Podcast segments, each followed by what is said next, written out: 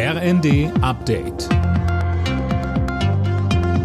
Stündlich neu. Auf den Punkt informiert. Ich bin Gisa Weber. Guten Tag. Wird die Strom- und Gaspreisbremse vorgezogen oder nicht? Darüber wird in der Ampelkoalition weiter diskutiert. Finanzminister Lindner sagte im ersten, dass man noch nicht wisse, ob ein früherer Start technisch möglich sei. Da seien noch komplizierte Fragen zu klären. Grundsätzlich ist aber auch er dafür, die Maßnahme so schnell wie möglich zu ergreifen.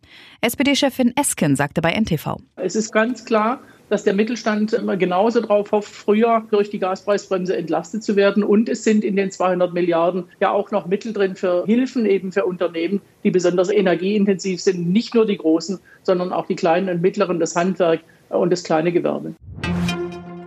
Boris Johnson will nicht erneut Premierminister von Großbritannien werden. Er verzichtet auf die Kandidatur, teilte er am Abend mit. Er habe zwar genug Unterstützer, es wäre aber einfach nicht das Richtige.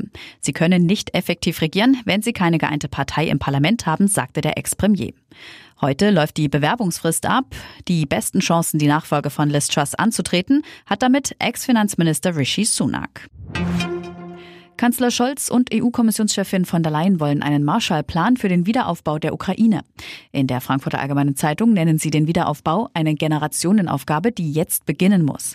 Langfristig wichtig ist, dass private Geldgeber und Unternehmen Geld investieren, um die Ukraine wieder aufzubauen, so Scholz und von der Leyen.